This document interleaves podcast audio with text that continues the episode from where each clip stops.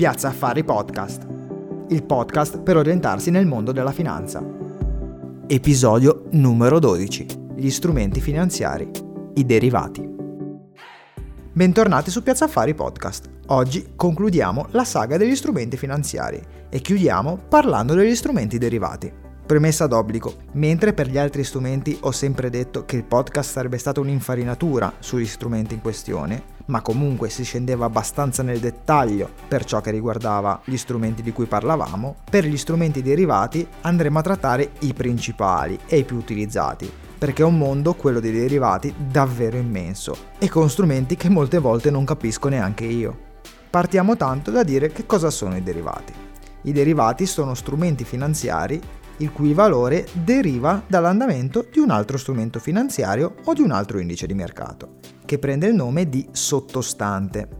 Vengono scambiati tendenzialmente o nella borsa tradizionale, per esempio la borsa italiana ha un comparto apposito chiamato IDEM, oppure vengono negoziati nei mercati secondari, meglio conosciuti come over the counter o mercati OTC. Praticamente tutti gli strumenti derivati sono caratterizzati da essere degli strumenti a leva, il che li rende estremamente più rischiosi e più delicati rispetto per esempio alle azioni. Per capire bene il perché bisogna conoscere cos'è la leva finanziaria. Attraverso la leva infatti si ha la possibilità di acquistare o vendere uno strumento a un valore maggiore rispetto al capitale posseduto, ottenendo quindi guadagni maggiori ma anche perdite maggiori, Facciamo un esempio pratico per capire meglio. Il signor Pinco Pallo ha 100 euro e li vuole investire in uno strumento con la possibilità di guadagno o di perdita del 10%. Quindi se guadagna il 10% avrà 110 euro e se perde il 10% avrà 90 euro. Però al signor Pinco Pallo questo guadagno non basta e allora chiede un prestito, che in questo caso viene fatto dalla banca o dal broker, di 900 euro, avendo così a disposizione 1000 euro. Quindi se farà il 10% avrà guadagnato 100 euro, quindi il 100% del proprio capitale, invece che il 10%. Penserete figo, però dall'altra parte, perdendo il 10% con questo tipo di investimento avrebbe perso tutto. Quindi è molto importante essere consapevoli dei benefici, certamente, ma anche dei rischi della leva finanziaria. Capita la leva finanziaria, torniamo ai derivati. I derivati vengono utilizzati fondamentalmente per tre motivazioni. Speculazione, copertura e arbitraggio. Speculazione è molto semplice, si acquista un derivato per ottenere un guadagno. Punto. Alcuni investitori utilizzano i derivati piuttosto che azioni o ETF perché hanno l'effetto leva e quindi possono ampliare i propri guadagni. Passando alla copertura, ci sono alcuni strumenti derivati che danno la possibilità di coprirsi dai rischi che si corrono investendo in uno strumento, acquistando un altro strumento che ti darà un guadagno se il tuo strumento principale va in perdita. Capisco che è abbastanza contorto, quindi facciamo un esempio pratico. Sempre Pinco Pallo acquista un'azione a 10 euro. In più investe altri 5 euro in uno strumento derivato che gli darà 2 euro di guadagno se il prezzo dell'azione scende di 5 euro. Quindi se l'azione scende di 5 euro, invece di avere una perdita totale di 5 euro, avrà una perdita solo di 3 euro. Un esempio molto semplice, ma spero che sia stato chiaro.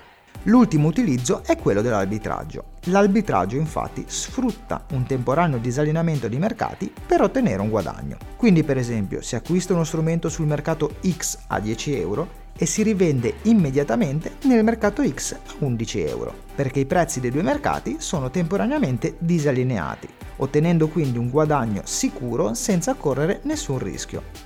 Devo dirvi però con onestà che questo modo è molto molto complicato e difficilmente accade sui mercati finanziari. Più utilizzate invece è nel mondo cripto. Visti anche gli utilizzi degli strumenti derivati, andiamo a vedere nello specifico i principali strumenti. Partiamo dai futures. I contratti futures sono dei contratti a termine standardizzati e che comportano l'impegno ad acquistare o a vendere prodotti finanziari ad una certa data ad un determinato prezzo. I future si dividono in due categorie principali. I financial future, che hanno come sottostante strumenti finanziari, tassi di interesse o valute, e i commodity futures, che hanno come sottostante materie prime come riso, caffè oro o petrolio. Fino a circa 20 anni fa, soprattutto sui commodity futures, alla scadenza del contratto, avveniva la consegna fisica del sottostante. Quindi se acquistavi un future con 10 tonnellate di caffè, ti arrivavano fisicamente al termine del contratto 10 tonnellate di caffè. Adesso i contratti vengono regolati telematicamente, quindi con l'accredito del corrispettivo valore. Altro strumento derivato simile ai futures sono le opzioni.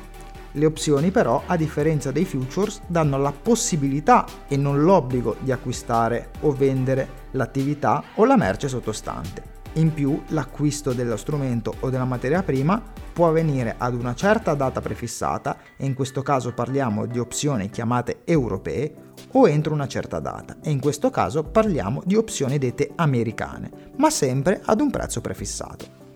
Le opzioni che danno la possibilità di acquistare prendono il nome di opzioni call e quelle che danno la possibilità di vendere di opzioni put.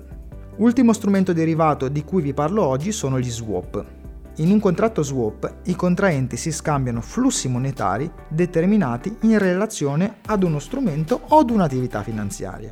Questi contratti sono molto difficili da capire e spesso anche abbastanza contorti, però volevo parlarne perché sono diventati tristemente famosi durante la crisi del 2008, con i cosiddetti Credit Default Swap, che prevedevano un pagamento in caso di fallimento di un'azienda o di una banca, e che hanno arricchito di molto chi ha scommesso contro il mercato in quel momento. Bene, anche per oggi abbiamo concluso. Spero che questa puntata non sia risultata troppo tecnica e troppo difficile da capire.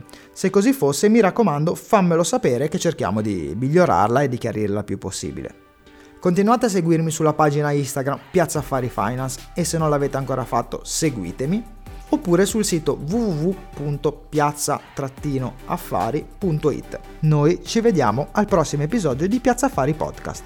Colgo l'occasione per fare a tutti i miei ascoltatori e i loro cari tanti auguri di buon Natale e di buone feste. Alla prossima!